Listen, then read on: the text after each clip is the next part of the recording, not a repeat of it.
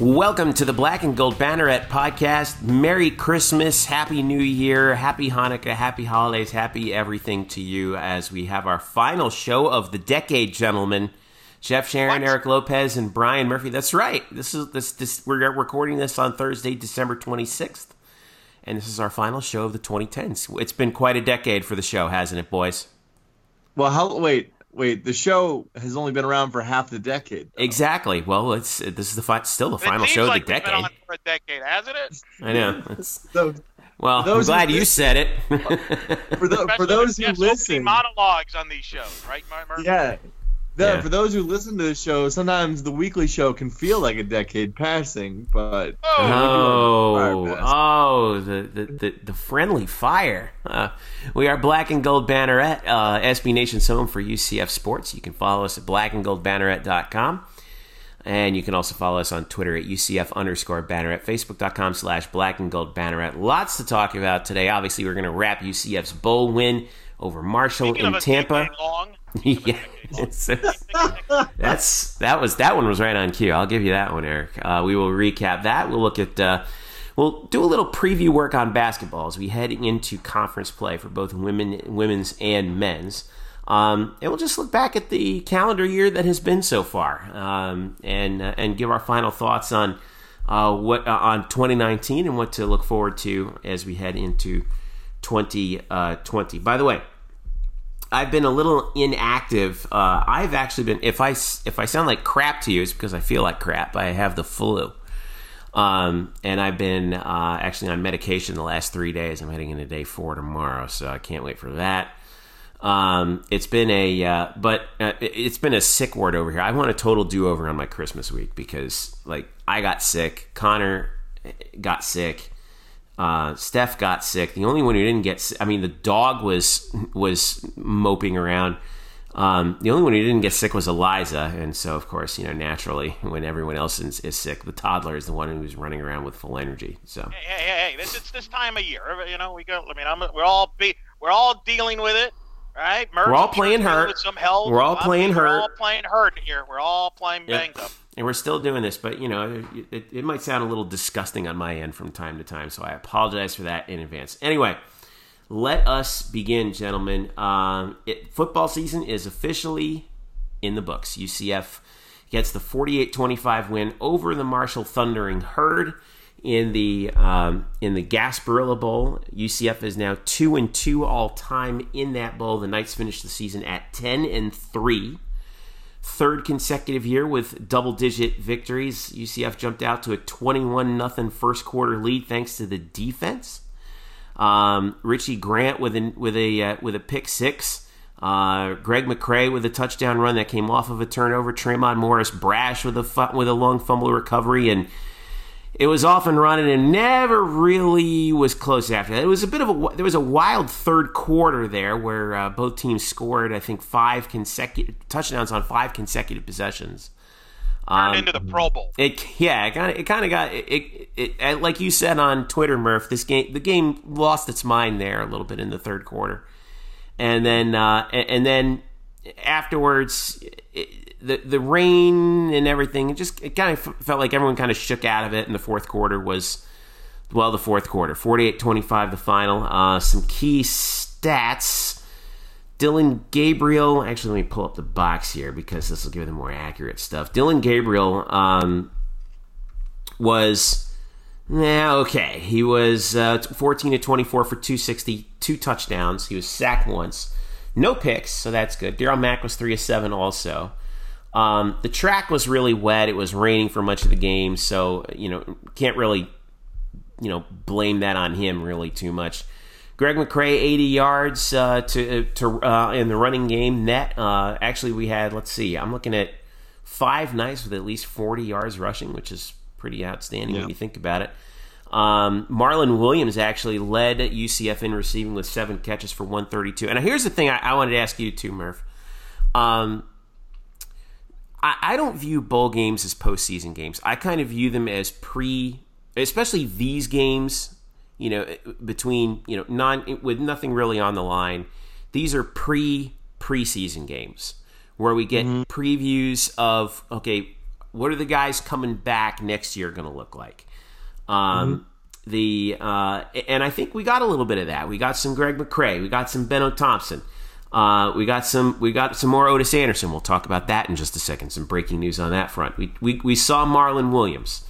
Um, Big game. big game for Marlon. I was looking for him to do that. I, I, so I think that this over. I mean, I, you know, obviously the, the two objectives are number one, get the win. Number two, get health, stay healthy, right? But I think you got to be pretty. You got to be pretty happy with not just the performance, but hey, I think we're going to be all right heading into next year because even with all those guys out with with um, Adrian Killins not playing, with uh, with Gabe Davis not playing, um, everything turned out. Everything's turning out just fine, right?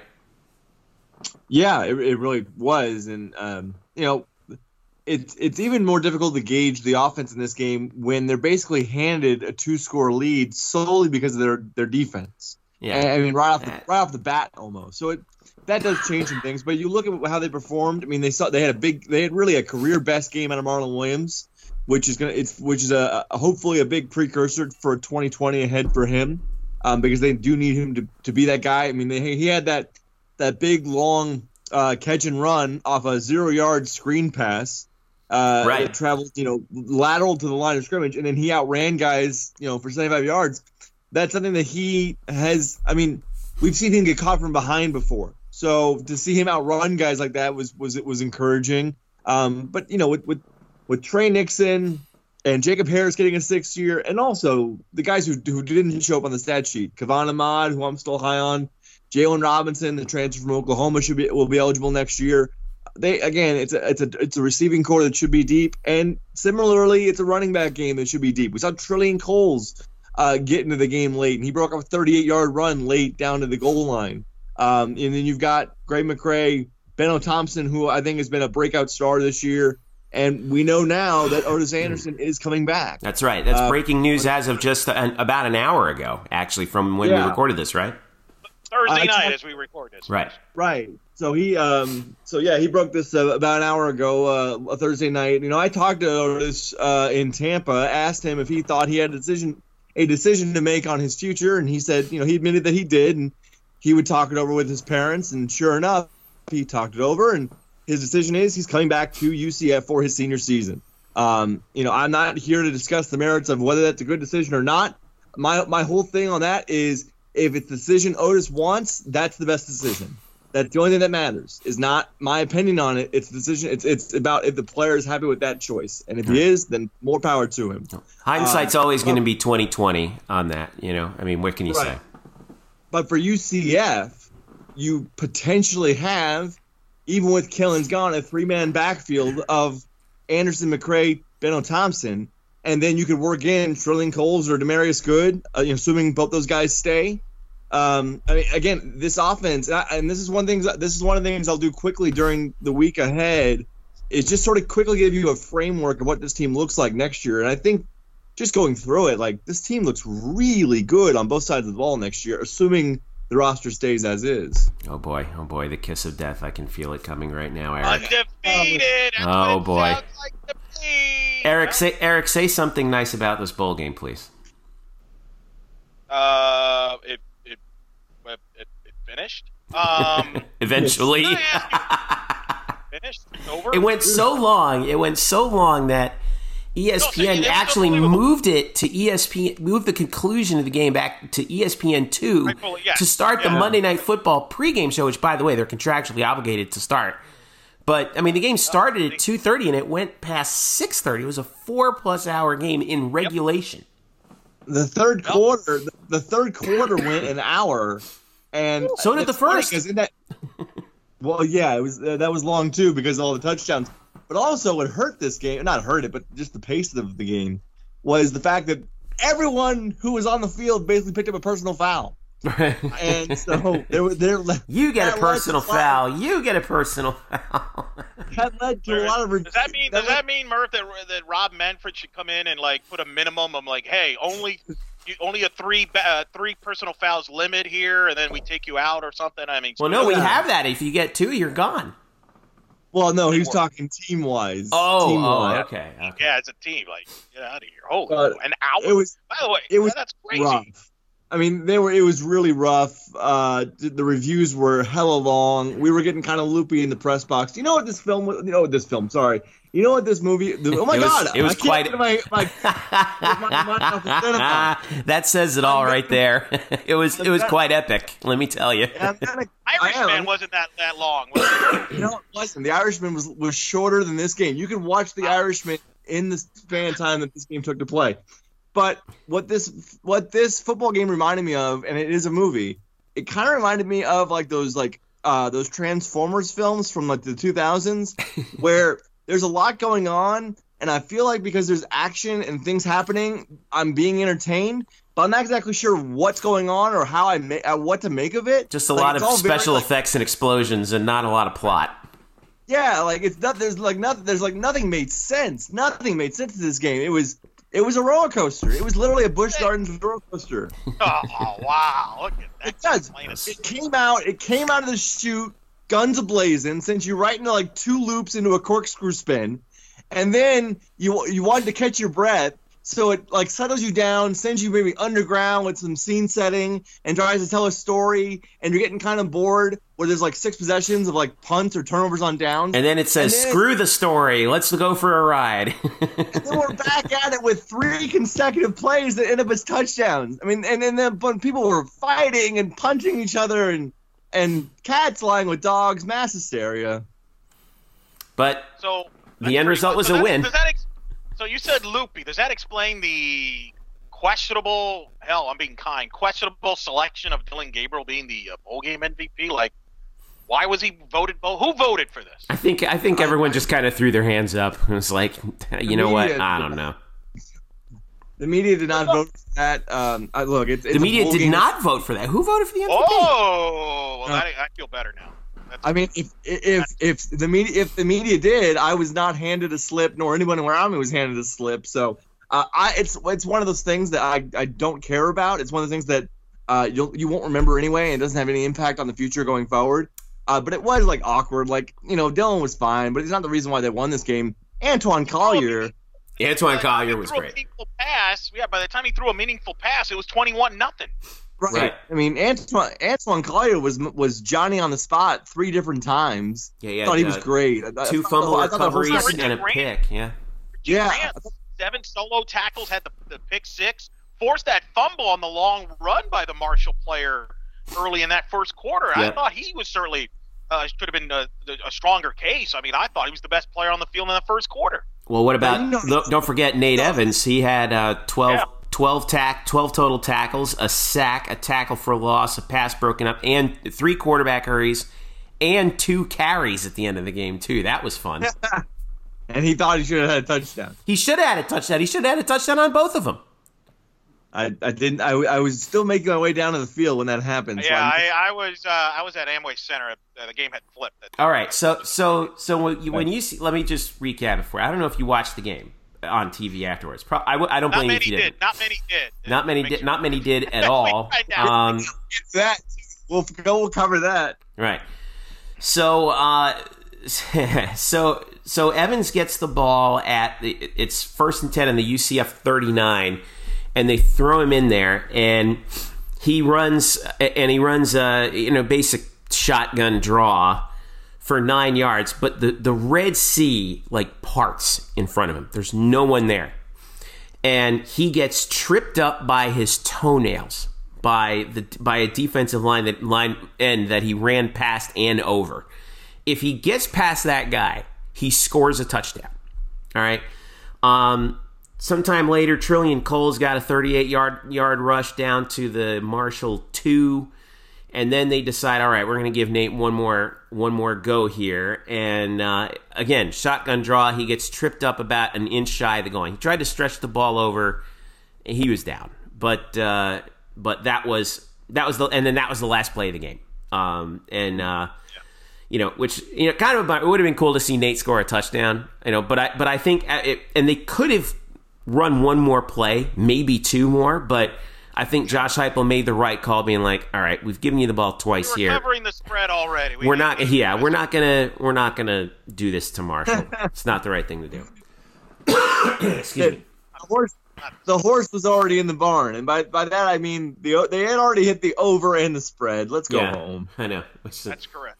So anyway, That's well, well, let me ask you this though. All right, so so UCF gets the bowl win over Marshall. Nice finish, ten and three. Finished second in the division.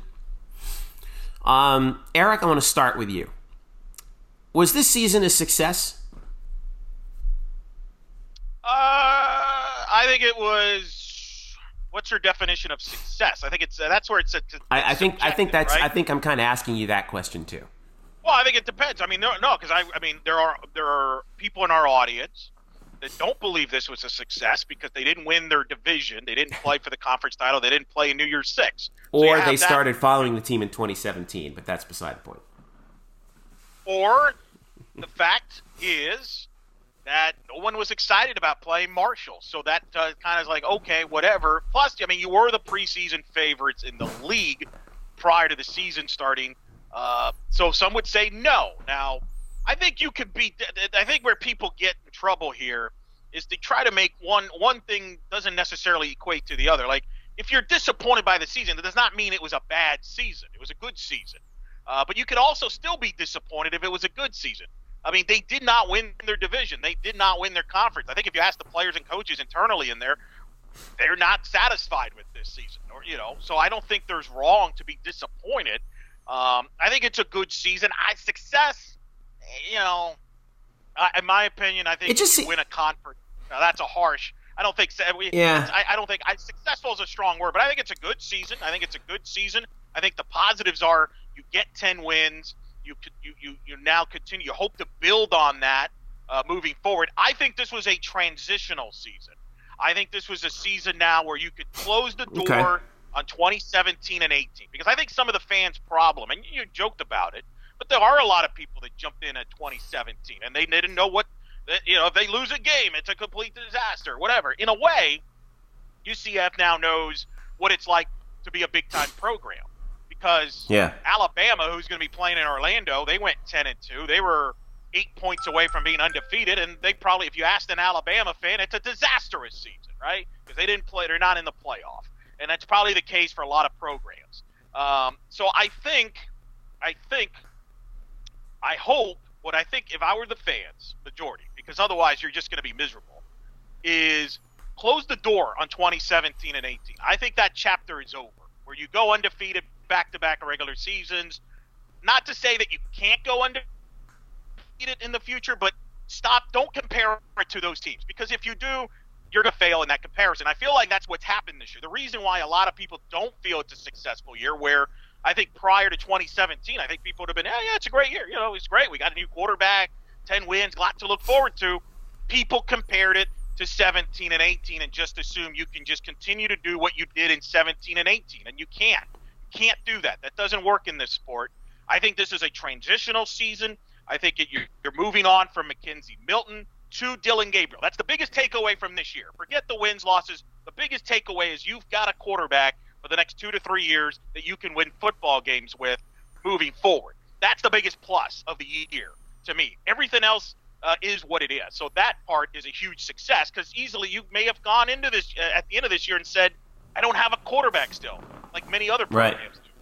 So I think that's the big success. The most successful part is you have a quarterback you can win games. But I do think fans need to let that stuff go. Stop with the comparisons to 17 and 18. Stop complaining about rankings and just take a deep breath and let's see what happens in 2020 and judge 2020 on 2020 alone. But I, it's not going to happen. I feel like it. I feel like it. Calling the season a failure is just way overly harsh. I mean that that's that's not fair to Sure. Because then because then you're saying that you know uh, so anything less than 10 wins is it, it like what do you do? If it's a failure what do you do? Do you fire the coaching staff? Of course not. No, Um, no, but I, no, I, I, I don't th- I don't think that's I think that's way too harsh. I want to hear Murph what you think about this though. Well, like Eric, I'm not going to address your your success, yay or nay, because that's Yeah, you're not going to take my bait huh? Okay I got it. Now, it- it's just not a good premise. It, so I, I think we can agree that the season did not meet expectations, and I think we can agree on that because we all had expectations for this team. We laid them out in the preseason. We all thought they were going to go to the Cotton Bowl, right? Yeah. So I, I'm pretty sure that the league did too. I'm pretty sure the players did as well. So it's a season of unmet expectations. However, I agree in the sentiment that it's nowhere near a failure. And if you are disappointed at the end of this and and, and let down by 10 and 3, but but not how you got here, by just the end result. Don't don't worry about the fact that you lost 3 games by 7 points. Not how you got here. Just the end result. If you don't feel in any bit encouraged by that uh, is saying like, well, if that's our floor, and if you if you can't find any positives over going 10 and 3, then you are then you you are seriously seriously misguided as as a college football fan because you're not going perfect. Well, then I You're think not- you just described every college football fan. That's the problem. I mean, yeah, I mean, that's you know, that's I mean, fair. You know, I mean, Jim Harbaugh is averaging nearly 10 wins a game at Michigan, and everybody's crushing him because he doesn't beat Ohio State. Oh, they haven't played. What has he done? You know. So unfortunately, I think that's the landscape that it is today. But I the do think it's The Yeah, difference ahead. is that the bit difference there is that Michigan has never beaten Ohio State. UCF has I been agree. to the mountaintop. UCF has been to the mountaintop twice in the last three years, uh, which is the mountaintop for them is the near six. Don't get me on the playoffs. Stop it. So, so is that they they at least accomplished that. If you think that all of a sudden because they backslide and don't make it for a year that you you should be severely disappointed or it was a failure or whatever else, like no, I, I think you need some perspective here, and I'm glad that Josh said it after the game on Monday. Josh said outright, you know, you're not going to reach your, you're not going to reach every one of your goals every season, and that's true. You're not like you're just not going to go like 12 and one or 13 and 0 every year. And and if your Right. bad seasons, quote unquote, bad seasons are 10 and three, can we I'll- please have some I'll take- perspective on that? I'll take a bad Well, ten that- and no, three I mean, season I mean, let me just say, anytime. I- right, right, right. Now, I, and now let me defend the fans here to some extent. I think, I think you're addressing more, Murph, the extreme fan base, right? You're extremely. I feel like you're addressing the ones that are tweeting at you, like, "Man, this guy's got to go. He's got. He's terrible." You know? I feel all I like see. you're address- yeah, yeah. I really. No one, ever, no one, no one ever tweets at us saying, "Man, Heupel's doing a great job. He's so amazing." I mean, you know, Well, uh, but- let alone any coach, right? Right. I mean, so I, I agree. I, I think there's that extreme that you're addressing. I think you can be disappointed because you didn't win the conference because that's what the bar of this program. It's a credit to this program and the success.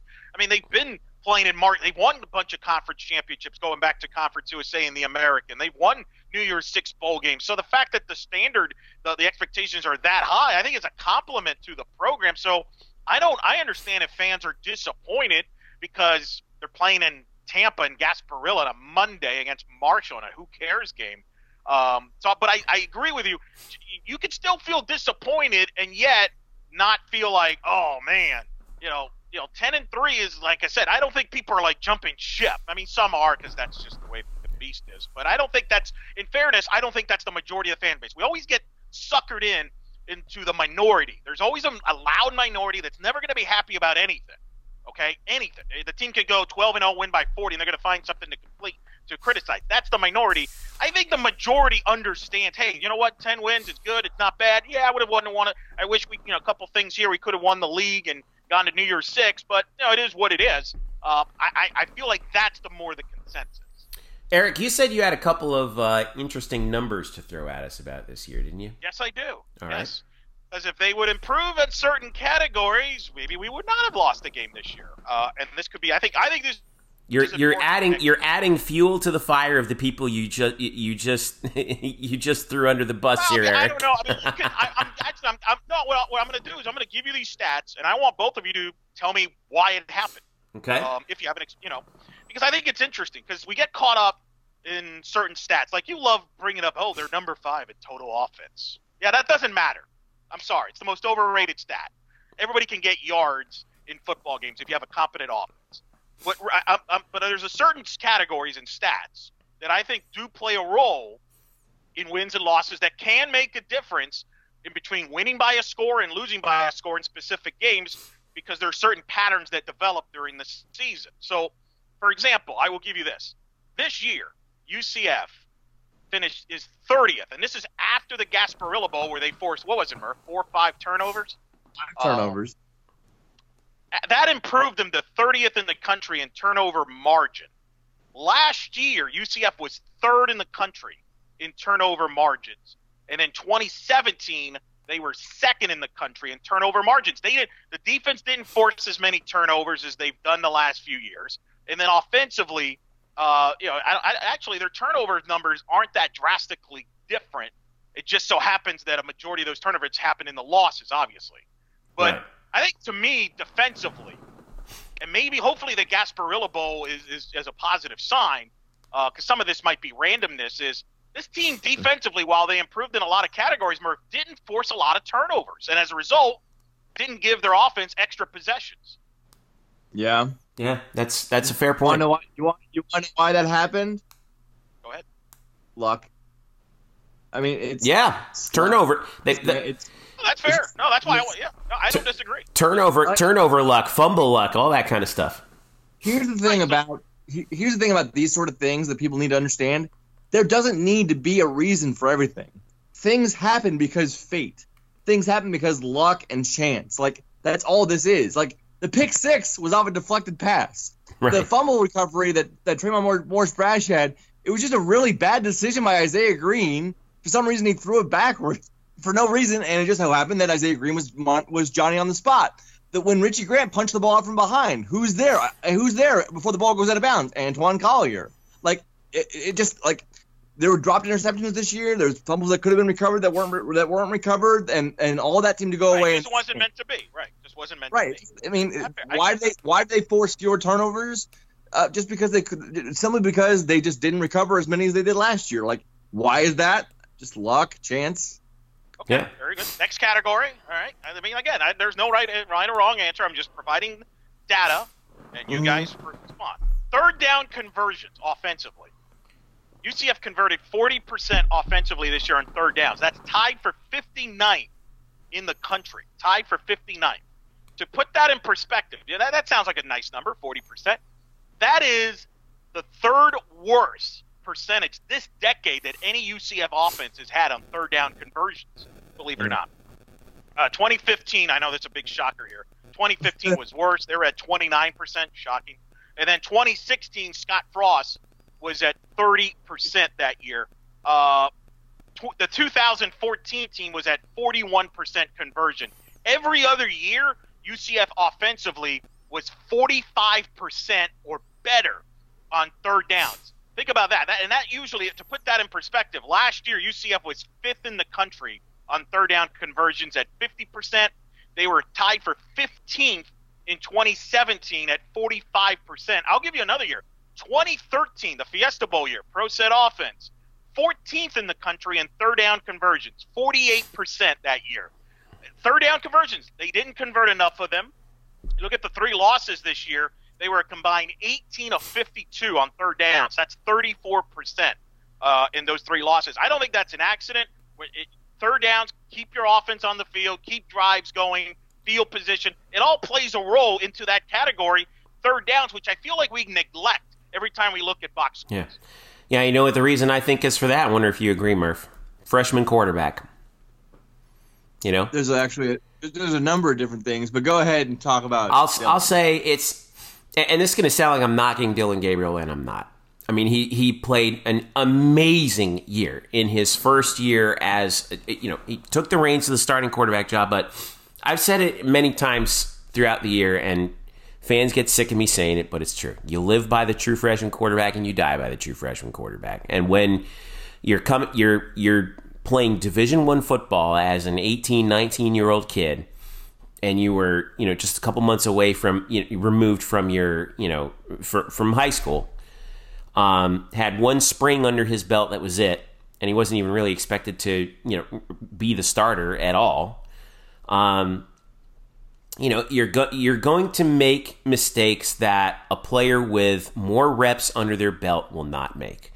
Um, and that was especially true uh, in those um, in those three losses where he was faced with some third and mediums, third and doable. I think I like to say that um, that he didn't do um, due to you know not whatever, not running, not making the proper throws, not handling pressure properly. Um, and it showed. And it showed in the fact that UCF lost those three games by a combined seven points. Um, and fa- and like you said, Eric, failure to convert third downs is one of the most important stats that gets overlooked. And not all of them were, you know, were were all in Dillon Gabriel's hands. Obviously, the offensive line shares a little bit of a little bit of blame here and there on missing some third and ones, third and shorts, where they, you know, where UCF runs the ball. But you know, at, at, we saw this. I think you pointed out, Eric, from McKenzie Milton's freshman year to his sophomore year. You know, all of a sudden the third down conversion percentage spiked, and I think we'll see that next year. But you got to take your lumps. You got to lose some situations like that and uh, and I think in, in this case, that's certainly what did happen. You know, it's interesting on third downs. I thought it would be like really a, a, problem that is sort of um, secluded to only the losses, but it's not. Like, yeah, they were four for sixteen on third down against Pitt. That's awful. Uh, eight for 20, eight for nineteen at Tulsa. It's not great. Also, three for twelve at FAU, five for sixteen against ECU uh, five for thirteen against Houston. Those games they won comfortably.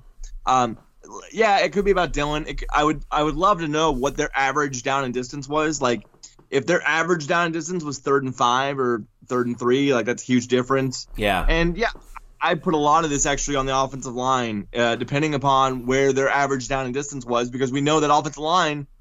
I thought underachieved and uh, for, for for long stretches of this of this season, not only keeping Dillon's pocket pocket clean, but opening up running lanes, I, I, just didn't think sometimes the blocks got there. And if they're not there, then you're not going anywhere.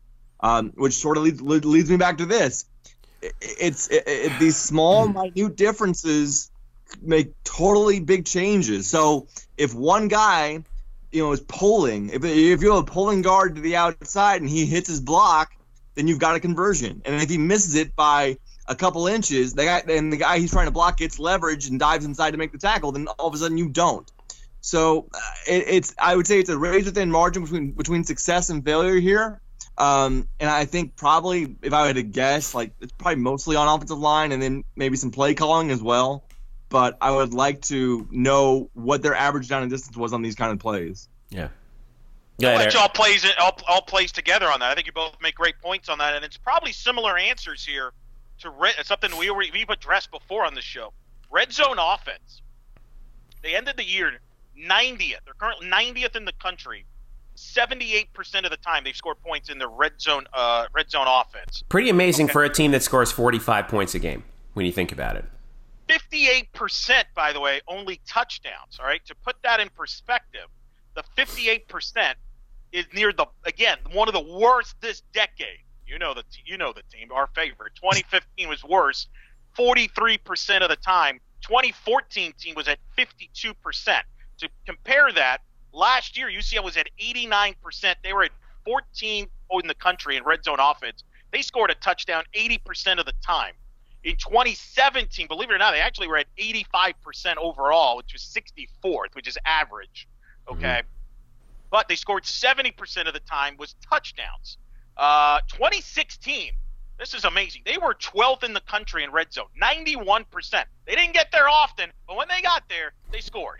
Yeah. uh, bleeding 66%. Even the 2013 team, 86%. They finished 34th in the country in red zone. I looked at the three losses this year.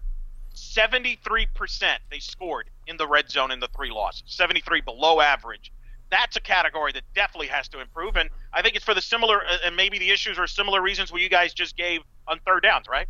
Yeah, same thing. I mean, it comes down to reps in those situations. And, you know, I felt like I saw a couple times, like I think back to the Cincinnati game in particular, when, um, when Dillon Gabriel just kind of looked lost in the red zone at times. It was bizarre. It was like, it was like once UCF got inside the 20, it was like that was their kryptonite, which, which seemed – weird eh, eh, for a team that scores that's so prolific at scoring points. But again, I mean, anything that we're looking at here, Brian and Eric, like the coaches aren't stupid. They know that, and that's something that they yeah. plan on working on for next year. And the good thing is, you get Dillon Gabriel back for one more year to work on it, right? I mean, certainly, if if we're gonna. I agree that he that Dillon deserves some some uh, you know blame if you want to call it that for the for the red zone ineffect- ineffectiveness but that also ties back into the third down conversions because you're dealing with short area offense, right? Where, where everything is sort of is sort of compacted into like this this area where if you're in a red zone, you know, it's within 20 yards. If it's a Yeah. third down, maybe third and five. Especially if you're at the goal line, though, like it's all it's all kind of the same. Yeah. You have the defense playing closer to the line of scrimmage. You have you have fewer options, um, and it's just it's it's more difficult to move the ball there because everything is in in tighter spaces. So Small yeah, I- margins I of think- error. yeah, and you're going to have a, a, a, a big summer and spring for Dillon to work on those situations and, and just being um, a better decision maker and having a, um, uh, just more, I guess, yeah, yeah, really, just a better decision maker in those in those tight tight windows, tight situations. That's all. Yeah and it probably forces you to go to four, uh, on fourth down more, maybe more than you should, or maybe more than you wanted to. This year, UCF went on went for it on fourth down 33 times. They converted 19, but they went for it 33 times. In comparison, last year, 20 times. They went for it on fourth down 20 times, converted 12. 2017, they only, Scott Frost, gambler, 20 times he went for it on fourth down, converted 10. I'm surprised it was that. I'm surprised it was that few. Isn't it? Yeah. Isn't it? I was surprised too when I looked that up. That's why I wanted to bring it up. And then in 2016, in comparison, Frost went for it 35 times, converted 15 of those. So, and it, it goes back to that third downs. You're not converting third downs. Maybe you feel, and then even red zone. You're maybe you're gambling. You're going for it more. Interesting. You'll love this stat. This is no surprise. In 2013, George O'Leary went for it on fourth down eight times the whole year. How many did they? How many did they make? Do you know? Three. Three. Okay. And they were all probably Uh, fourth and ones. Probably, but what do you? I mean, what do you think? I mean, I think that also correlates to that because some people, some fans, Murph, and maybe even you, at times question going for it on fourth downs and lead and not going for field goals. I think in the Pitt game, if I'm if my memory's correct, I don't remember, but I'm sure that's been questioned at times uh, during the season by fans. Yeah, I mean the, the Pitt game was the one specifically where they they were in field goal range. I believe they kicked it, um, it would have put them up by uh, seven, I believe, and they didn't. They decided to go for it. I'm gonna look it up right now, uh, and they decided to go for it, and it backfires. Then it, you know, it's a, well, one, it was a bad play call. It was just a hand, inside handoff to Greg McCrae, I believe, and he gets stuffed. It was that was the uh, one where Ga- that was the one where Gabriel, if he kept it, he would have had a hole around the left side, and he and he and he, Right. and he was- ended it off. Yeah. That was that was back at the time where we were wondering like why isn't Gabriel running more yada yada yada Right. Um, and then He's he running opened that, now. right he opened that up later on. Um, so yeah it was it was it was uh it was 31-28 early in the th- early in the fourth quarter. UCF was at the Pittsburgh 15 would have been a 32 33 yard field goal and they they, they handed off to Greg on fourth and two and and he went nowhere uh, and it was a, and yeah, it was the the right side of the line where Di- where Dillon was facing was wide open, and he doesn't keep it there. Uh, you know, and then you know whatever whatever happens, you know what happens next. Uh, anyway, yeah, I think it's some bad play calling. It's another situation where I'd like to know the average down and distance there. Like if, if it if he's going for it more on fourth and four than on fourth and one, then obviously your percentages are going to be naturally lower. Um, but you know, and again, it's about run blocking. It's just you know, Greg probably gets the first down there if he picks up a block in the middle. Yeah. Just saying. And yet, despite all that, oh, two more. Go ahead. Two more. I got two more, real quick. All right, red real zone quick. defense. Fin- ranked 70th in the country in red zone defense, 83%. Last year, they were 11th in the country at 75%. They were 79th in 2017, but they were at 85%. 2016, credit to Chinander and the company, second in the country in red zone defense in 2016 at an amazing clip there. Uh, only 70% of the time they gave up points in red zone defense.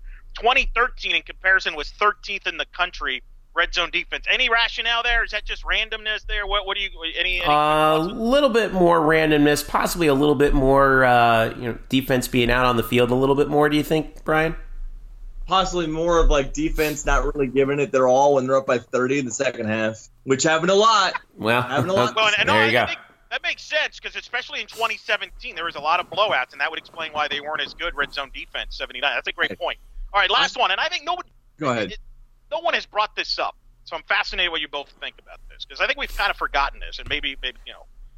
This year, special teams, kick returns, UCF finished 109th in kickoff returns, 35th in punt return. All right. Last year, they were 106 in kick returns, 58th in punt return. In 2017, UCF was 10th in the country in kickoff returns, sixth in the country in punt returns. We keep forgetting that, but that's one. I mean, that was a huge factor in going undefeated in 2017. The special teams, Mike Hughes, punt return and kick return. My question to you is, Yeah. why are we not better in those in that area, considering the talent that you have on the roster? Why has that not clicked? That's a great question, and I honestly have no idea. I mean, with with uh, you know speed back there like Adrian Killins and Otis Anderson, you would think that UCF would be a kick returning machine, and the fact is, um, Mike Hughes took the took the kickoff returning with him. it feels like, and uh, I, I don't know if it's a blocking situation. I, I I don't I don't know. I don't know enough about special teams and and and you know kickoff return strategy to be able to say one way or the other other than it's just that one baffles me. What do you think, Bry? I mean, they only had 17 returns as a team, so it's not like this is a pretty small sample size. I will, and even then, you know, Otis was one of the better punt returners in the nation, and he really did pretty well at, at 13 yards per punt return, so that's Right. fine. Uh, the, the- you know, and, and and so you have 17 kick returns, 11 of- 11 of them from Adrian Killins, and yeah, he averages only 18 per kick return, 19 per kick return. I, I, I don't know why I'm getting I, I, if I should really overreact to 11 kickoff returns as if that had some massive effect on the season. So, as part of the strategy, is that does that say that teams have just decided we're not kicking to them? We're eliminating that right away. Is that where that's it- changed? That's fair. That seems fair to Yeah, I me. that- it's easier to kick field position. Yeah. it's easier to kick kick touchbacks now than ever and and and you talk to any coach in the nation they want to kick touchbacks like even even i was talking to nick toth ucf special teams coach and i was talking to him about you know maybe doing shorter kickoffs because their coverage units weren't very good because they don't get the they don't you know, they, you know they, so then i was like why don't you do shorter kickoffs and maybe try to get the guy down before the 25 and that way you know you wouldn't have to give it you know if you if you kick a, a touchback obviously brings us to 25 so why don't you force your, your defense to sort of cover him within that 25 yard area? And he's like no no no no whenever we kick it off we're going for touchbacks and i think that's that's every school's uh, sort of motto and, and so that's why you just don't see a lot of kickoffs in general and then secondly like yeah there's probably just kicking away from guys there might be some squib kicks too Plus that Um, fair catch rule too. You know how you can fair catch the ball inside the twenty-five now, I, and you I- can.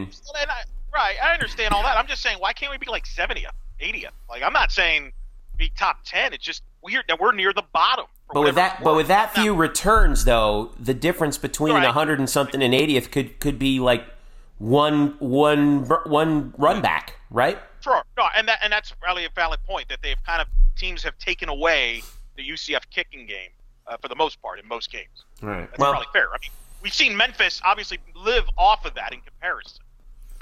yeah, that's a fair point. God, what what a what a horrible year. I mean, everything went wrong. No, I think it's a positive. I, I think. With, no, here's the positive. My conclusion is these are all very like we've talked about. I think you guys have done a great job breaking each category down. These are all things I think we all agree can be very easily be better Yeah. by, by, mm-hmm. by variety of things, whether it be experience at quarterback, a better all, offensive line play. I think that's what's exciting. When it's not that far off, they could easily top and go back to being undefeated. And you know, and if they don't, then you know, uh-huh. Oh. hell's Oh gonna boy. freak out.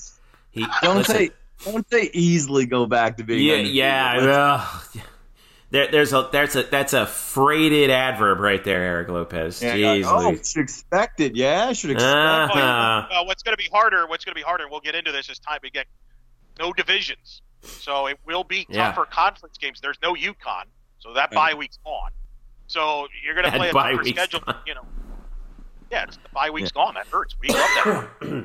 Yeah. Uh, by, the way, the difference of being 109th in kickoff to kickoff return average and say like 80th in kickoff return average is about two yards. Two yards Hey, per return. Two yards per return. Wow.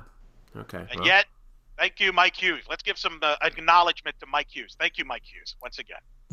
yeah. Poor, so so so the conclusion, the ending conclusion is we miss Mike Hughes a lot. All right. Well, Yes, we Wow, God, what a horrible year. Ten and three, right? Oh my God, just start all over. No, it's we end football season. I thought it was, huh?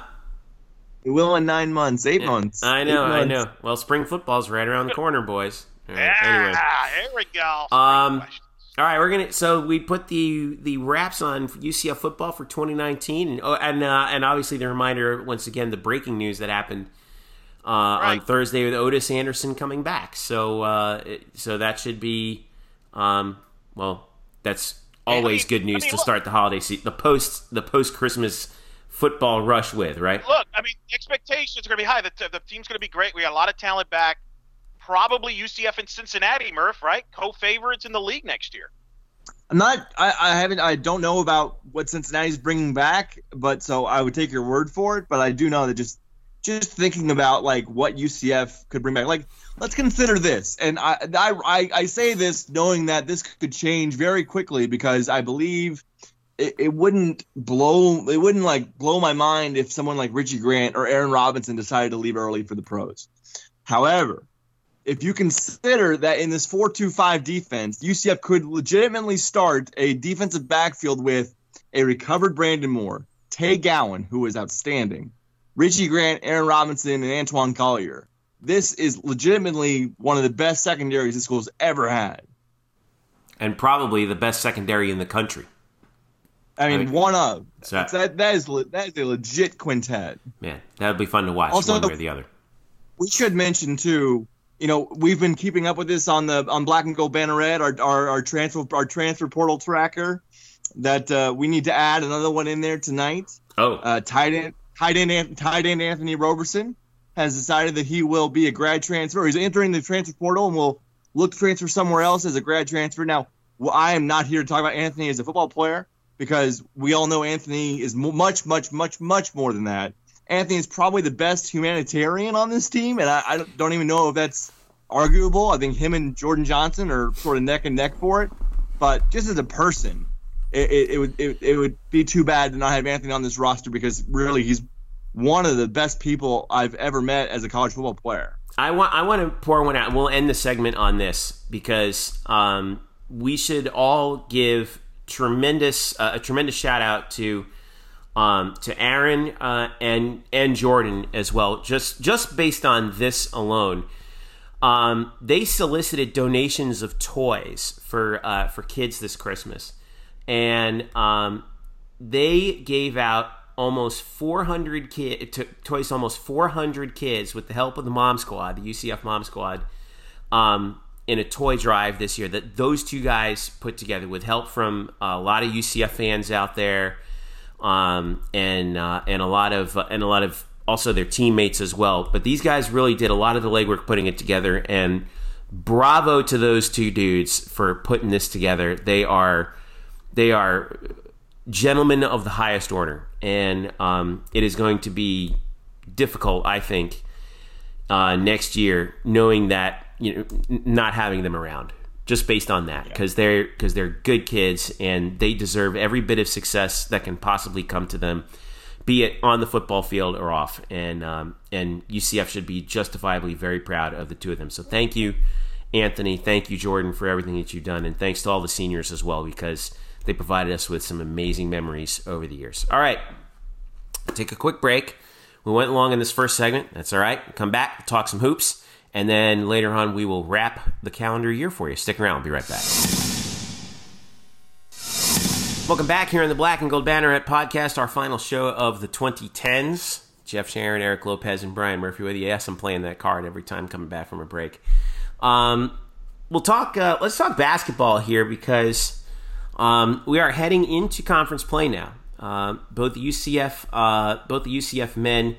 Um, well, the UCF men are done with their non-conference play. The UCF women have one more non-conference game. They are home for Central Michigan on Monday, um, December 30th. They uh, they've won three in a row over Quinnipiac, St. Mary's, and Wright State. Um, those latter two coming in the UCF holiday tournament, by the way, for the women. Um, I was at the St. Mary's game, which is one of the most bizarre games I've ever seen. Um, but UCF held St. Mary's without a single free throw attempt until eight seconds left in regulation. it's one of the most. a foul with eight seconds left. It was. It was a. It was a. It was a mistake. It was a mistake on that play. I think uh, St. Mary's player was like driving to the hoop and somebody got a little greedy and slapped somebody on the wrist in the middle of a sh- in the middle of a layup attempt, and NCAA record. That could have been. And I don't know the last time we had a game with no free, with team attempting no free throws in regulation, but UCF almost had it. Uh, anyway, they beat St. Mary's. They beat Wright State the next day, and uh, they start uh, or they finish non-conference play with Central Michigan on Monday before starting conference play with ECU at home on Sunday, January the fifth. As for the men, they almost finished conference a non-conference play out with a bang on uh, December 21st out at Norman uh, against the Oklahoma Sooners, and this is not you know your dad's Oklahoma, but they're pretty good. And they UCF led this game, excuse me, most of the way. Uh, and then it, it got tight. Oklahoma came back as they would, and UCF had a sh- they took a one point lead. UCF had a shot to win, missed the three at the buzzer, 53-50 through to the total. Murph, save me, please. What happened in this game? Well, it was a really tough watch. I will say I watched this game from inside the UCF football team hotel uh, with uh, with one Trey Strocco uh, from and from and by and with uh, UCF SID John Heisler, uh, and we watched as UCF would take a 32 to 20 lead with about five minutes to go until halftime in uh, in Norman, and uh, then things got really bogged down. Insofar as UCF would then go on to score 20 points over the next 26 minutes of game time Oh my god! and lose by, and lose by one. They shot oh less than 30% in the second half. Both teams were awful offensively, couldn't hit anything. UCF did have their last chance uh, shot. They came down off a rebound with about six seconds left. Dazon Ingram brought the ball up court, was at the top of the arc, and then looked like he just got stuck. Picked up his dribble and got stuck, and sort of panicked a little bit. Dribbled it out to, to uh, or passed it out to uh, Dre Fuller for a three out of the corner. Now Dre had just hit a three out of the corner, the, I think two possessions earlier. Um, and he got a uh, good look too. it was contested. It was pretty well contested, and, and it, it sailed over the over the basket to the other side, and that's how it ended. Uh, Johnny Dawkins after the game spoke to him, and uh, he was just not not pleased with the selection there. Really wanted his guys to go to the rim there uh, and, and go for go for the layup, go for two, down by one. Uh, and, and and you know what's amazing is I you know there were or in this game UCF had 25 shots that were termed by the scorekeepers, 25 shots that were termed as layups, and they went 10 for 25 on those shots. Now, some of that could certainly be because Oklahoma's front line, their physical defense, they're making it tough for you at the rim, but some of those are just like you got to make them. You got to make them. You have that many chances inside close range. You got to make more than 40%. So, certainly um, a game that that UCF will regret. Um, you know, just just you know having this winter break to kind of stew on it before a conference play. It's a game they could have won. It would have it would have really raised their their morale and confidence. I think higher than what it, what it already is now, which is pretty high as is. Um, Also, would and raised the national what- profile, I think, a little bit too, right? I mean, you get a win over a Big Twelve program. a little bit. I mean, uh, Oklahoma's the top. I would say they're Quad one top- game, baby. Quad Yep. one. Yeah, and Oklahoma's the top fifty. I would say they're a top fifty team, 5-0. Um, like they're not. They're certainly they're above. They're well. They're well above average. Uh, they're a tournament team. Um, so you know now we'll see what they can do against Temple here on New Year's Eve, opening up conference play. And it seems like UCF and Temple always open up conference play. I feel Yeah. like there's there's a stat there, but yeah, it happens all the time. And they don't. It seem, 2016, last time that UCF and Temple have did not play within the first week of the new year in Good. the conference play. it's good scheduling by Hey, Temple. You get to come down and enjoy some warm weather when it, at the time when it's getting really cold up in Philly. Yeah. Good news is Murph actually gets to get to watch it in person. You've Murph's missed the last couple of these because last example they played the day after, right, Murph? When the, the Yeah. day after the Fiesta Bowl. They played Um, January. They played January second last year. I was still in Arizona at that point. Right, and then a couple years ago, you missed the game because, unfortunately, I apologize again for do, uh, for hooking you up to this. You were covering the NFL wild card game between the Buffalo Bills and the Jacksonville Jaguars in that classic game. Uh, Possibly the worst NFL game I've ever seen in person. I think And you so owe him a money for that still, Eric. I'm Just sorry. based on just based Uh, on principle.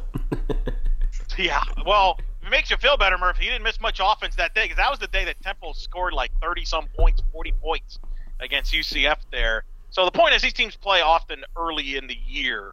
Um, let me ask you quick: Is the biggest the thing I have the biggest question moving forward is where is the offense going to come from in the final four minutes with this team?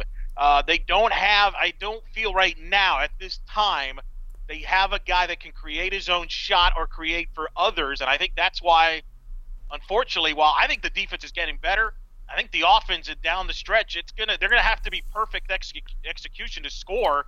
Otherwise, I think they're going to struggle. Am I? Is that the big I, takeaway and concern moving I, forward here? If I can jump in here, Brian, I, I disagree with that. I think that Dazon Ingram is the guy who does that. The problem is, I think he's still a little bit tentative because it still feels like he doesn't quite know everyone's tendencies in crunch time because everything kind of everything kind of breaks down. And you, and when you're running the point you need to know who likes to settle toward what as their basic thing that they do and do well. And I and I felt like he was a little bit tentative. I think the final play against Oklahoma was a good example of that where he should have taken the ball to the hole. He didn't. So my hope is that in this 10 day period between that game and then the start of conference play that Dazon recognizes that he can take the ball to the hole. He's so big and so strong and so physical. He should be taking the ball to the hole and creating his own shot down the stretch because that can open things up for everybody else around him. Murph, I see the point to you since you're more experienced with it. I, I, think that's right, and, and I, I know I and I didn't go back and rewatch that last play, but you know, I'd like to know exactly what Collin Smith's position was on that play. He really is the the the key cog in this offense. He leads this team by a considerable margin in terms of position, uh, in terms of possession percentage, um, at, at more than a he's like twenty seven percent. So you really want the offense to flow through him, and and really it's been working so far. Where you you you have the offense work through him. You have Dazon bring it up, and he can create, but you get it out to Colin and Collin can obviously hit from 15 out. and He wants to shoot threes, so he can hit that too. But you want him to get on the block. He can either create on the block because of his of his of his agility and his and his size, or he's also a really good passer. And they've they they have surrounded him with with guys who are at least capable of hitting threes. I mean, certainly uh, Darin Green uh, has been the best one. Uh, Cesar De Jesus, Dre Fuller. I will say that uh, Matt Milon has gotten better since his early struggles at, at, at hitting the threes. Frank Bertz as well. So that's what you want to do. And those last, and, but but since you can't set up your offense with eight seconds left or five seconds left, you really want to see if you can get it into get it into Collin quickly, and either let him draw a foul or just do something you know five feet from the basket. If you can't do that, then Dazon at six six has got to use his body to sort of get in there. And I, I I just remember what happened there is he got stuck, maybe trapped a little bit at the top of the yard, picked up his dribble and was sort of left in no man's land. Um, and then and then sort of panicked a little bit. He had no he had nowhere to go. So yeah. it, it's you know I will say though they lose this game and that's that's frustrating because when you lose a team when you when you keep a team to 53, 53 points you, you better win. And um, but they certainly played better than I thought they would for this stage of the year on the road in Norman. Uh, you know, I know the, the closing stretches were, were, were tough to watch, but still, you are encouraged because of how they're playing these games. I mean, really, if you take the Penn game and the Oklahoma game, there are basically one point and maybe like a quarter of a foot two away. Shots, two shots, yeah. Yeah. I mean, yeah. two shots, you know, maybe winning eleven and one. Right. Um, well, one yeah, shot, and, one shot, and one size of a shoe, basically. yeah, right. Yeah. Um, you mentioned you talked to Coach Dawkins. Did the the Jesus foul late in that Oklahoma game where they reset the clock. Uh, was that brought up or no? No, no, it wasn't. It was really quick, but um, yeah, I forget. Was that a was that a um, uh, he wasn't trying to foul him intentionally though. Like that was just like a, a mistake. I believe that. Yeah, right, that's what I was curious about. I wonder if he uh, made the mistake that I did live watching it. That oh crap, they're going to reset the clock and we got a foul and he fouled but in reality with the new rule they don't reset the clock to 30 they reset it to 15 and if you but if you've played college basketball long enough maybe you expand it i don't know i don't know what happened i just it was weird because they fouled but they didn't have enough fouls anyway to go to the free throw line so they just reset the ball but that could have given ucf a few extra seconds if right. they would have made the stop that's why i was curious what happened there if we know the details but that's okay Uh, I don't. You know, it is what it is. Let me let me ask you now. We moved to conference. Yeah. I'm curious where you believe you have UCF right now in the league, and I'm gonna. I did kind of four quick tiers here, and I'm and I did not place UCF. You're gonna put UCF where you think they belong, Sure. and then you if you want to agree or disagree with my tiers, that's cool too. Tier one is the teams that I think can win the conference tournament and and or are NCAA tournament caliber teams right now, and that's Memphis, Wichita State, and Houston. That's tier one.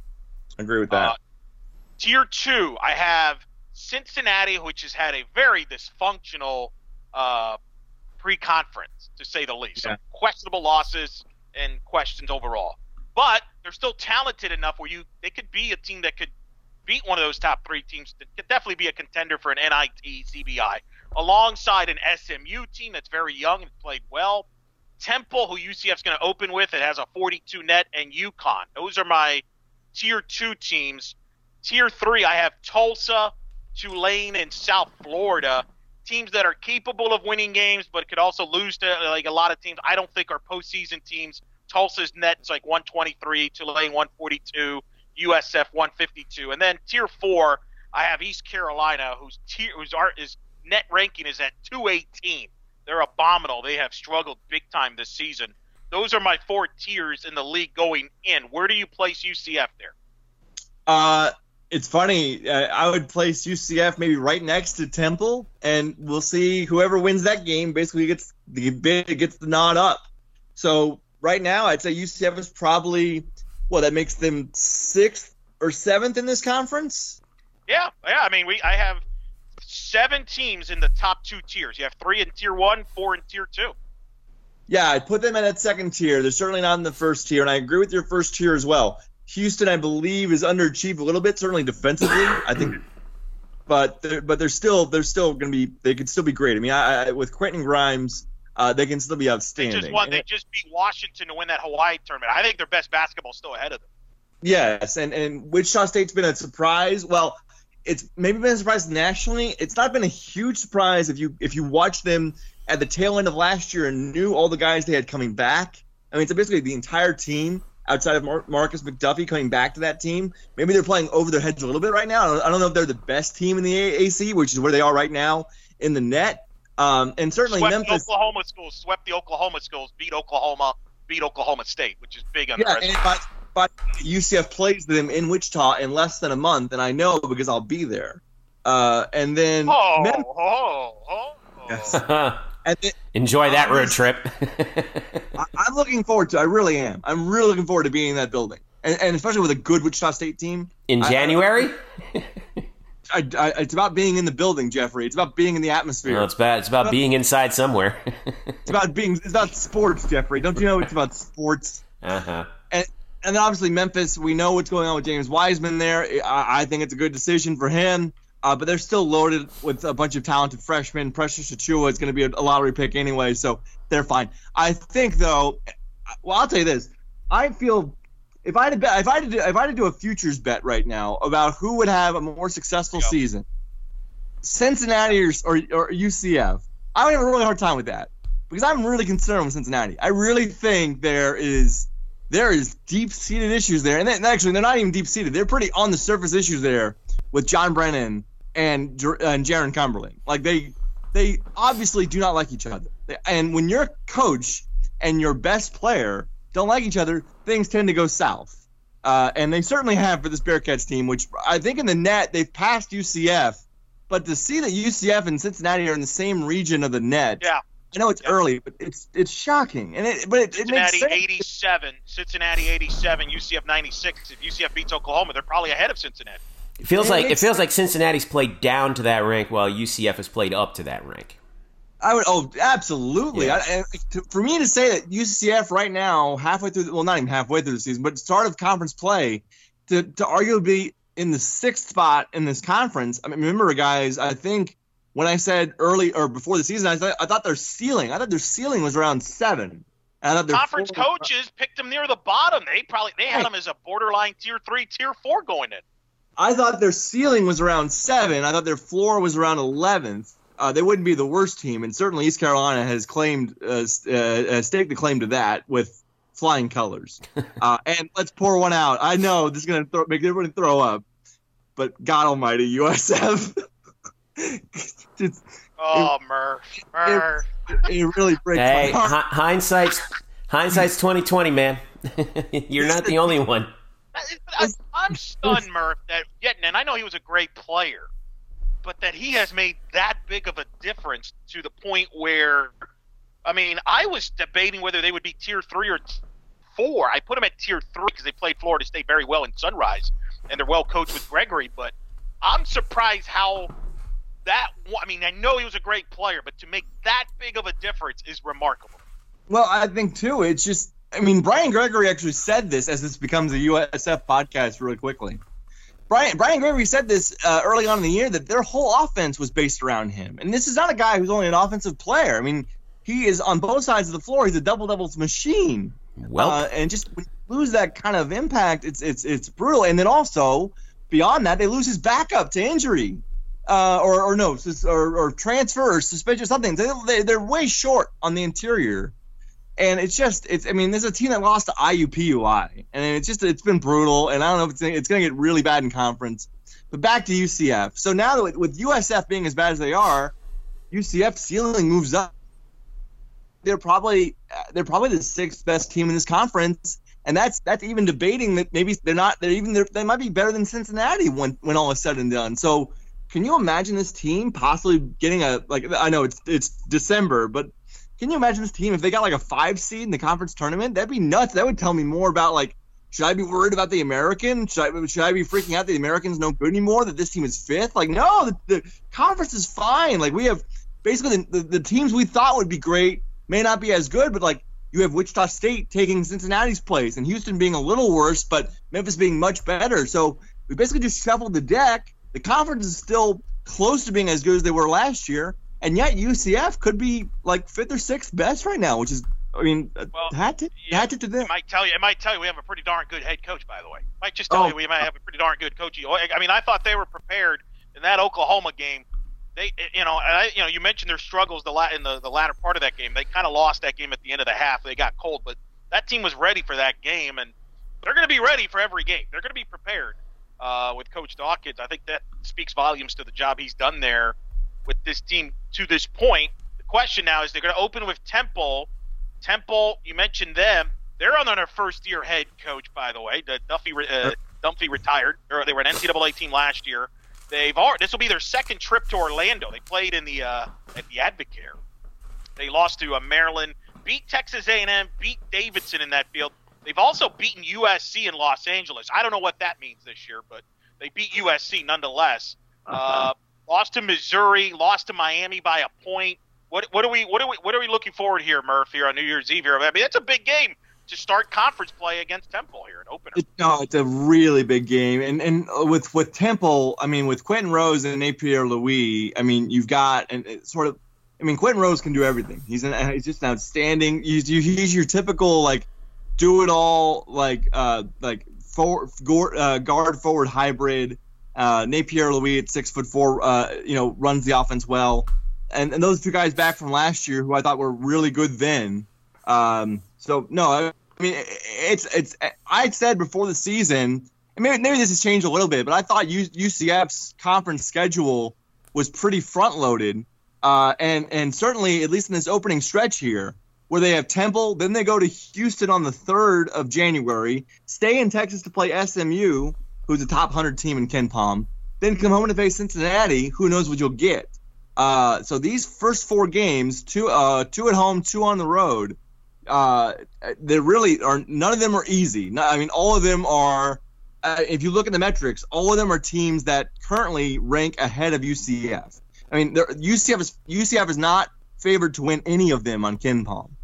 Uh, and then they play Tulane in South Florida, so maybe they get some wins there. But this first uh, couple of weeks of January, well, the, the New Year's Eve and then the first two weeks of January, we're, we're going to find out a lot about this team and, and then come back on January 12th after the Cincinnati game here in uh, at or in Orlando and see where this team is. I think if this team can go two and two, uh, that would be oh. what that would be what you want. That would be what you want. You are playing with house money after if you go two and two there, man. Ugh.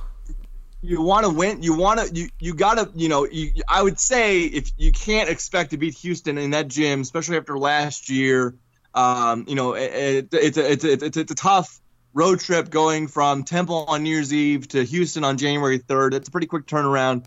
So throwing that one out the window, if you can win two out of three of Temple at home, SMU on the road, Cincinnati at home, uh, that would that would be what you want. I think that's what you want, and I think three and one would be incredible. Yeah.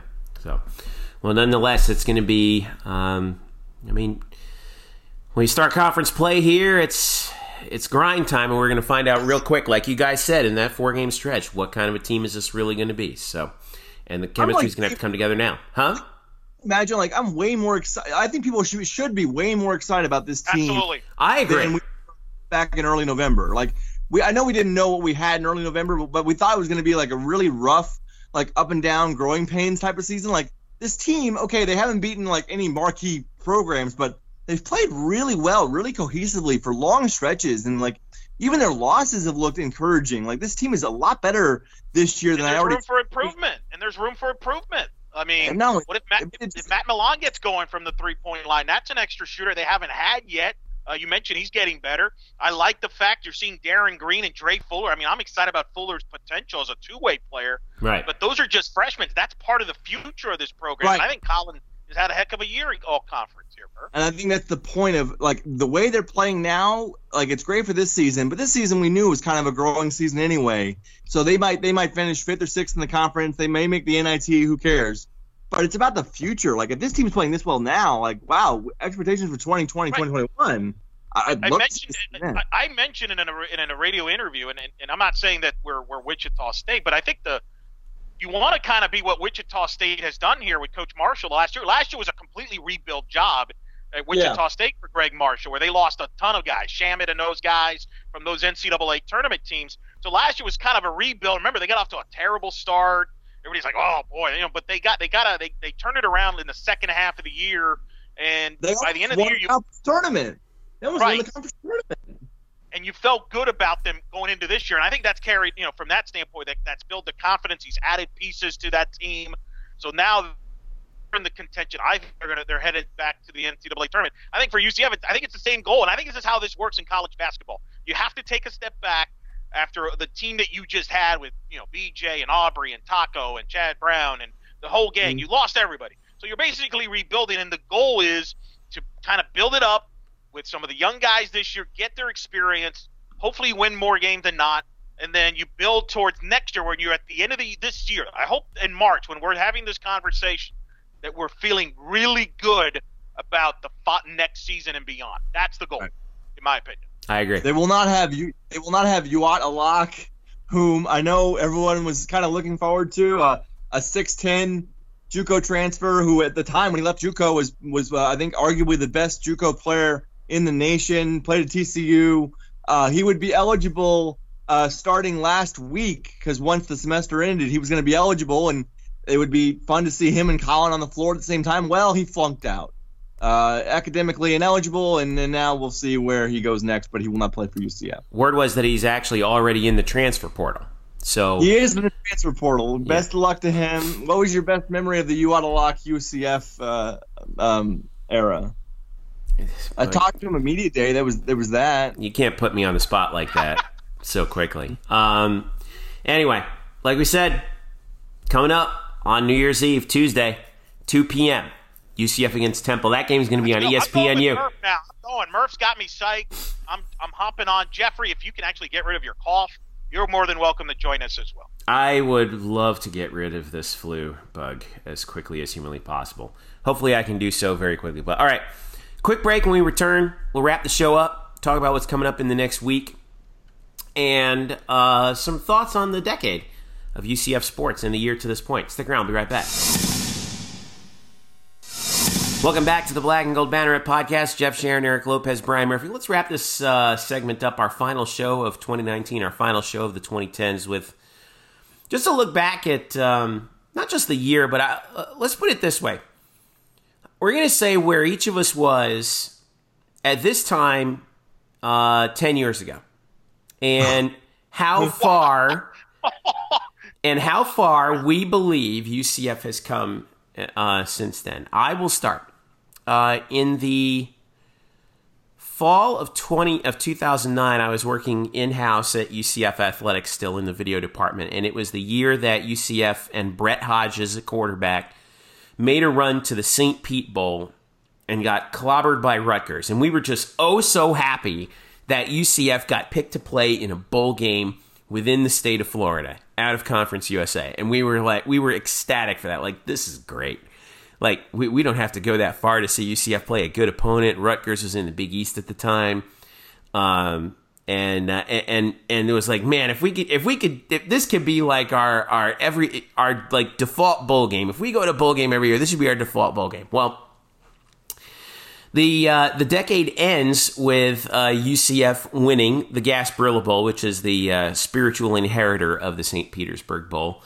Um, and in the and in that span of time, not just in football but in everything else.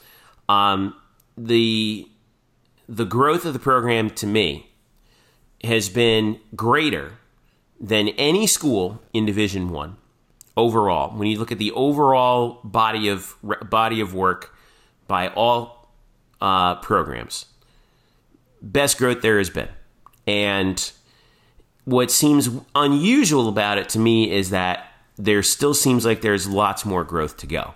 I think when Boise State got to that point, it felt like okay, this this might be about as high as Boise State gets, maybe a little bit higher.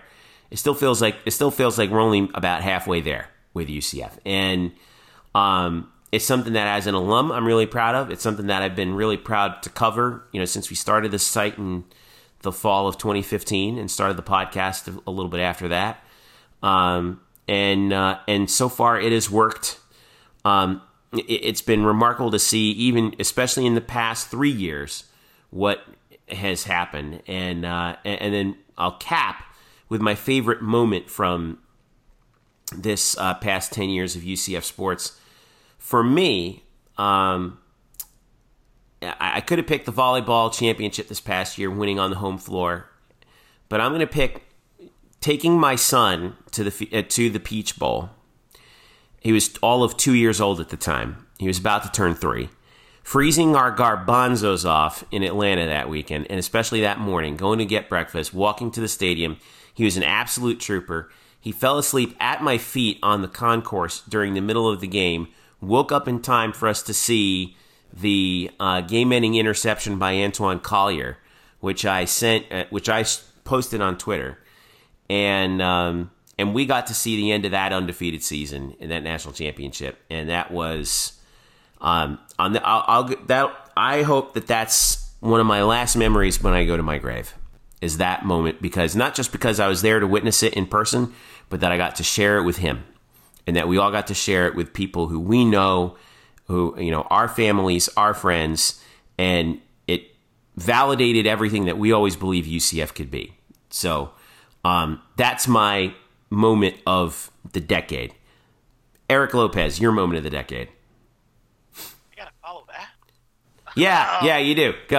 All right, so a decade ago, I was back. I was at that same St. Pete Bowl against Rutgers. There's, by the way, there's a good picture of the two of us on the field that very day. By the way, I have so. There is. There's even a better one with us and uh, Miss Florida, Kelly Todd, and Megan Clemente, which is my favorite part of the game. Um, and I also was finishing off covering the Magic beating the Boston Celtics in on Christmas Day in a preview that would turn out to be a preview of the conference finals. Two ch- uh, teams contending NBA title contenders back in the day when the Magic were title contenders. So that's how Picks much or it things didn't happen. changed.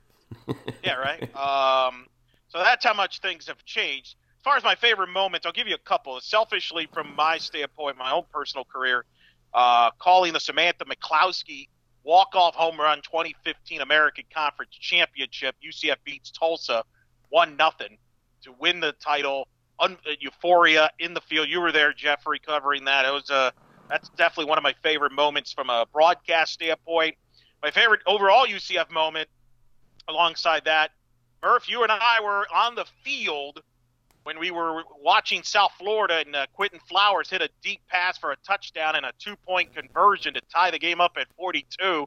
And before we can even say, wow, I can't believe we blew that, next thing we know, Mike Hughes taking the kick return for a touchdown, and the stadium absolutely exploded. Murph, uh, Yeah. I will never have a. I, I, I've never seen that stadium that loud, that noise, uh, the, and just the vibration of that stadium. I don't know how else. Maybe you get you, you're better with words than I am to describe that feeling being on the field when Mike Hughes returned that kickoff return to beat South Florida something I'll never forget.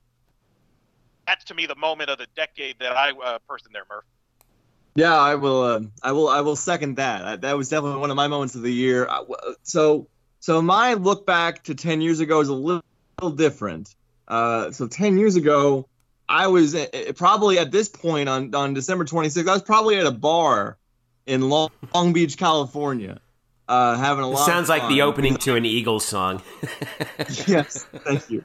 I was not on a corner in Winslow, Arizona. oh, okay. Uh, but uh, but I because I had graduated from UCF that uh that spring or no that summer, so I left in June of 09 and went back home to California, and then I really would would embark upon what uh, Brandon Helwig, uh, UCF Sports Brandon Helwig would call a seven year sabbatical from UCF because because really I was I was out of UCF athletics at that point. I mean, I still followed it as a fan. I was at the 2000 I was at the Fiesta Bowl in 2013. I drove out with some friends of mine who were UCF alums. They were living in Los Angeles as well. We drove out together. It was great uh, to watch that. But really, I didn't follow it that closely. I was more. I, my job was I was I was a fantasy sports analyst like that. You know, I was working for fantasy football and fantasy baseball sites. So so I really it was much different for me. And then I, I came back here in Orlando in December of 2016, just about three years ago now. And, and in those three years, I, I have been I have been blessed, as they would say. Uh, still have not seen UCF lose a home game uh, here in Spectrum. Certainly, the the the War on I four Black Friday game of the year in 2017. Just the swing of emotions back and forth uh, just just nuts. It really is. I know you say I'm better with words. It was hard to describe what you were seeing because you thought UCF was going to lose that game because Quinton Flowers was just the best player on the field, and then a little dump off to Otis Anderson goes for a touchdown, but no, he comes right back, and here's Mike Hughes. Why they kicking to him? I don't know. Uh, it was just amazing. So besides that, it was just it was just it was amazing. Besides that, I was at the loudest I've ever heard the UCF stadium was the Cincinnati game day game. I've never heard that stadium, Well, uh, uh, you know, That's a good one. Yeah. be louder. Uh, Certainly, you had to be there before the stadium got reinforced. So before the stadium got reinforced, the press box looked like it was going to topple over at any moment. But since then, I would say that's that's the most movement I have felt in the press box uh, since I've been back. Is that Cincinnati game day game? And the first two plays for Cincinnati, they weren't even plays; they were false starts. Uh, but guys, guys, the best moment of of my decade covering UCF athletics, and this is gonna rub people the wrong way because it's a loss. Duke, UCF, the best game I have seen. It's amazing. I know they lost. I don't care. I'm trying to like, I was trying to like hold on to any shred of journalistic decorum because in that moment you have to like write your stuff and and turn it in quickly. I was shaking. I was absolutely shaking with nerves and excitement and shock. I didn't know what had just happened. I couldn't believe that we were even at that stage to, to go that close to beating the best team in the country. That for me is probably, even though I was at the Peach Bowl, I was on the field behind Antwan Collier as my family would then shoot TV, uh, photographs of the TV of Collier's interception, and there I am in the background. So I was there for that. I was obviously there for the Fiesta Bowl last year. Uh, all the other games, and UCF baseball win the conference uh, regular season and and whatnot. The, the the game for me in the last decade is UCF Duke men's basketball in a loss. It was that good. I can't. I can't even bring myself to watch that game again.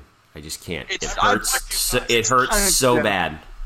So good. Ugh, it hurts pretty so good bad. three-year run for you there, Murph. By the way, that's a pretty good three-year run there. A Peach I know. Bowl undefeated season, little college game day action with Fowler and Herbstreit, little uh, Fiesta Bowl. Get to see a future Heisman Trophy winner get knocked out, and you know become a good quarterback, and then uh, maybe one of the, and then UCF basketball history, their first NCAA tournament win that same weekend against VCU, and then the Duke game, which by the way, it's the most watched UCF sporting event ever in this country. Of all time. 12.88.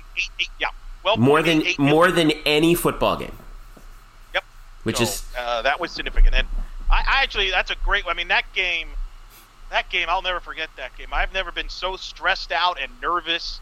Oh, in that game, the last four minutes was just breathtaking stuff, and and really a credit to both sides, coaching staffs, players.